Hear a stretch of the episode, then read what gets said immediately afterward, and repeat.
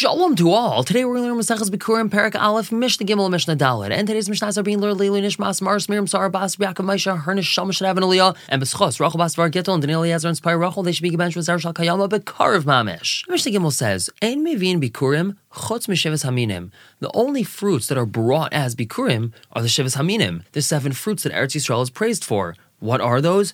That's wheat, barley, grapes, figs, pomegranates, olives, and dates. However, not only that, the Mishnah continues, He's not allowed to bring bikurim from dates that grow in the mountains, v'lemi peiros shabamakim, and not from any of the other shivas haminim that grow in the valleys, v'lemi shemen she'eno min and not from olives that are meant for oil that are not the choicest. In other words, what the Mishnah just said is that not only is bikurim from the shivas haminim and no other fruits, it has to be from the choicest of the shivas haminim. Furthermore, the Mishnah says, "En mivim bikurim kadim latzeres." No bringing bikurim before Shavuos. And Anshe Har Tzavayim, have you bikurim kadim latzeres? The people of Har Tzavayim, they brought their bikurim before Shavuos, v'loy kiblu mehem, but it wasn't accepted from them, and they were turned back. And why is that? Because of a pasuk that's written in the Torah. It says in the pasuk, "V'chaga katzir bikurim asecha asher tizra basadeh."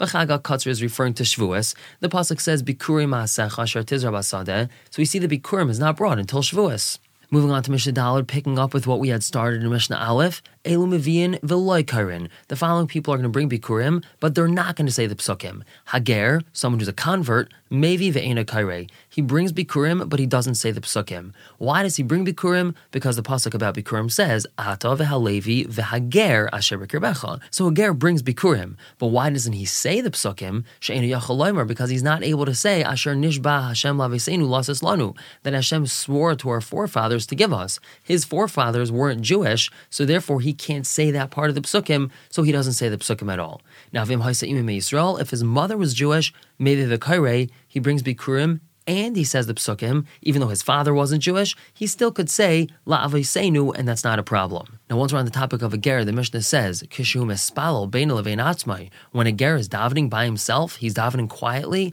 Omer, he says, Elokei Avos Yisrael, the God of the fathers of Yisrael. He doesn't say Elokei Avosenu, he can't say Avosenu.